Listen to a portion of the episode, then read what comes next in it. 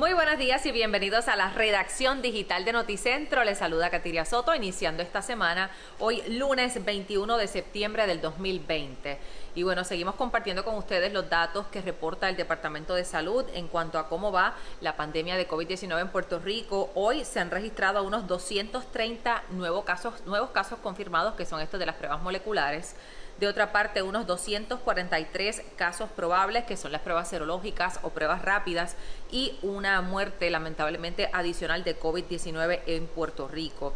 Las hospitalizaciones hasta este momento están en los 386, se han mantenido por debajo de ese número de 400, 500, que era lo que habíamos estado viendo cuando llegó el pico de hospitalizaciones, pero sigue por debajo de esos censos en los hospitales, que es lo que está tomando como criterio el Departamento de Salud para establecer restricciones. Así que todavía pues la situación en los hospitales está bajo control.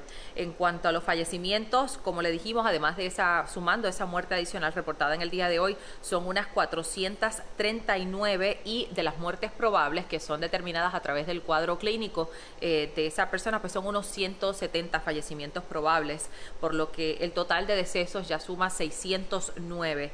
De otra parte, pues en total los casos ya confirmados en la isla de coronavirus sobrepasan los 20.000, son unos 20.300, así que sigue avanzando esta pandemia. Y de hecho, ante el repunte de casos de, de COVID-19, el secretario de Salud, Lorenzo González Feliciano, ha dicho que podrían considerar medidas más restrictivas. Sabemos que no hace ni una semana que se reabrieron algunos sectores de la economía, como por ejemplo eh, gimnasios, casinos, cines, eh, que se les dio pues una posibilidad de operar con una cantidad muy reducida de público, pero aún así pues son esos los sectores que van a seguir vigilando muy de cerca ante este repunte de casos. Bueno, y en una noticia muy lamentable, hay una joven desaparecida. Esto, esta jovencita eh, desapareció en el pueblo de Tuabaja y de hecho vamos a compartir una foto de esta joven que está desaparecida, que sus familiares están desesperados buscándola. Han estado difundiendo esta imagen de Rosimar Rodríguez Gómez. Rosimar tiene unos 20 años de edad. Ella desapareció el pasado jueves. Presuntamente, pues hay testigos que dicen que la vieron, que la montaron a la fuerza en un vehículo. Esto fue, como dije, en el pueblo de Tuabaja. Así que si usted mire bien esta foto de esta joven, Rosimar Rodríguez Gómez, si usted tiene alguna información de ella, de esta joven de 20 años, puede llamar de manera confidencial y ofrecer cualquier pista que usted tenga que pueda llevar a su paradero al 787-343-2020. 343-2020 y pues así tratar de, de dar con esta jovencita que está desaparecida. Bueno, en otros temas, sabemos que el asunto del estatus sigue discutiéndose tanto en la isla como también pues en el Congreso. Eh, el presidente del Comité de Recursos Naturales de la Cámara Federal, que es donde se discuten los asuntos de Puerto Rico, Raúl Grijalva, eh, pues va a hacer una audiencia este próximo viernes para discutir las diferentes soluciones al estatus de la isla y ha decidido invitar a cuatro de los candidatos a la gobernación. Le ha extendido una, una invitación para este viernes a Pedro Pierluisi, Charlie Delgado, a Juan Dalmao y Alexandra Lugalo Lugaro del PNP, el Partido Popular, el Partido Independentista y Movimiento Victoria Ciudadana respectivamente.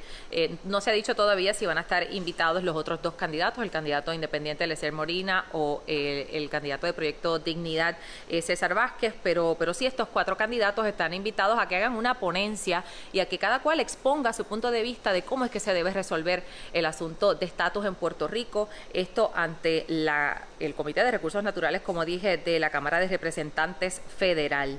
Eh, todavía hasta el último reporte que se había hecho sobre este tema, Charlie Delgado no había confirmado su participación, pero se espera que así lo hagan todos y que esta sea, pues según eh, ha dicho el presidente de, este, de esta comisión dentro de la Cámara de Representantes Federal, pues que haya la oportunidad de escuchar todos los puntos de vista.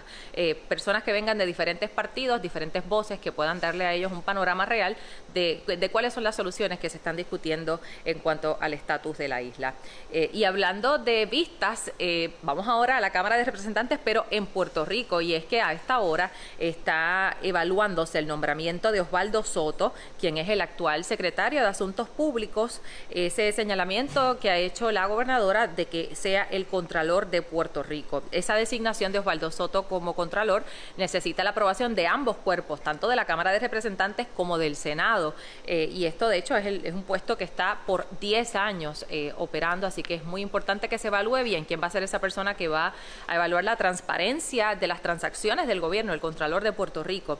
Eh, ya se ha dicho que Soto no cuenta con los votos, específicamente pues se ha atacado lo que es su preparación académica, porque aunque no es un requisito de ley, pues la mayoría de los contralores han sido contadores públicos por la complejidad de las tareas que realizan y pues en el caso de Osvaldo Soto, pues él es abogado eh, y pues ha tenido una preparación en cuanto a ciencias políticas, pero no en, estas ramas específicamente de contabilidad. Así que vamos a ver qué pasa con ese Y bueno, en cuanto al tiempo, pues vamos a tener una mañana básicamente despejada. Eso sí, vamos a tener un día caluroso porque ya Débora nos ha explicado, nuestra meteoróloga Débora Matorel, que cuando el viento sopla desde el sur, pues no nos llega tanto fresquito acá al norte, así que va a haber bastante calor en nuestra zona. Se podría incluso eh, superar ese récord.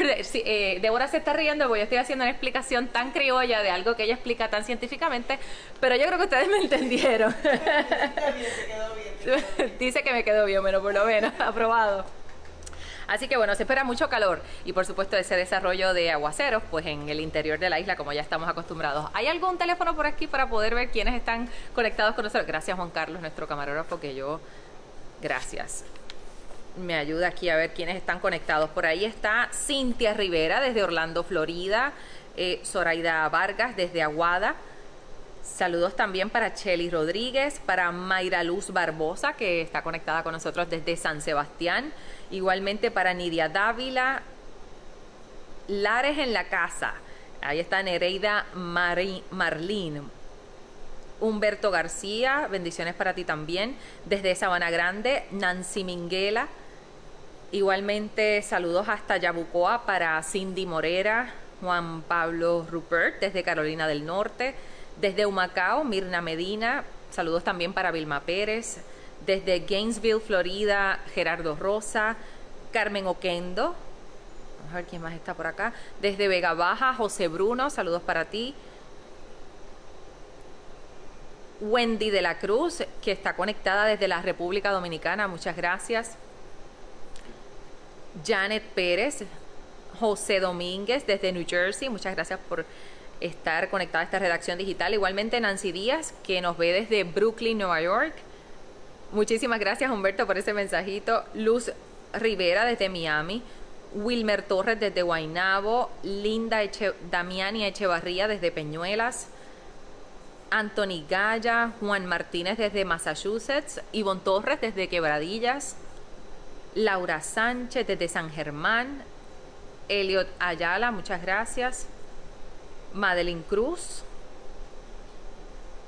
¿Quién más está por aquí? Emanuel Rosado, que dice que cierren los gimnasios. Emanuel, ¿será que a ti no te gusta ir mucho el gimnasio? Yo sé que hay muchos que, sí les encanta y que están desesperados y que dicen, bueno, ¿cómo es posible que los centros comerciales, que otros espacios menos controlados sí estén abiertos y los gimnasios no? Pero bueno, sabemos que eso es parte de, el, debate, ¿no? De cómo es que, de cuáles son las medidas adecuadas para poder poner bajo control esta situación de la pandemia. Ahí está Aurea Méndez desde Long Island, Dulce Rosario, Luz Hernández, que dice Puerto Rico te amo. Muchas gracias Luz por ese mensajito. Y ahí está George Plumfield, que siempre está desde New Jersey conectado. Igualmente Blanca de León.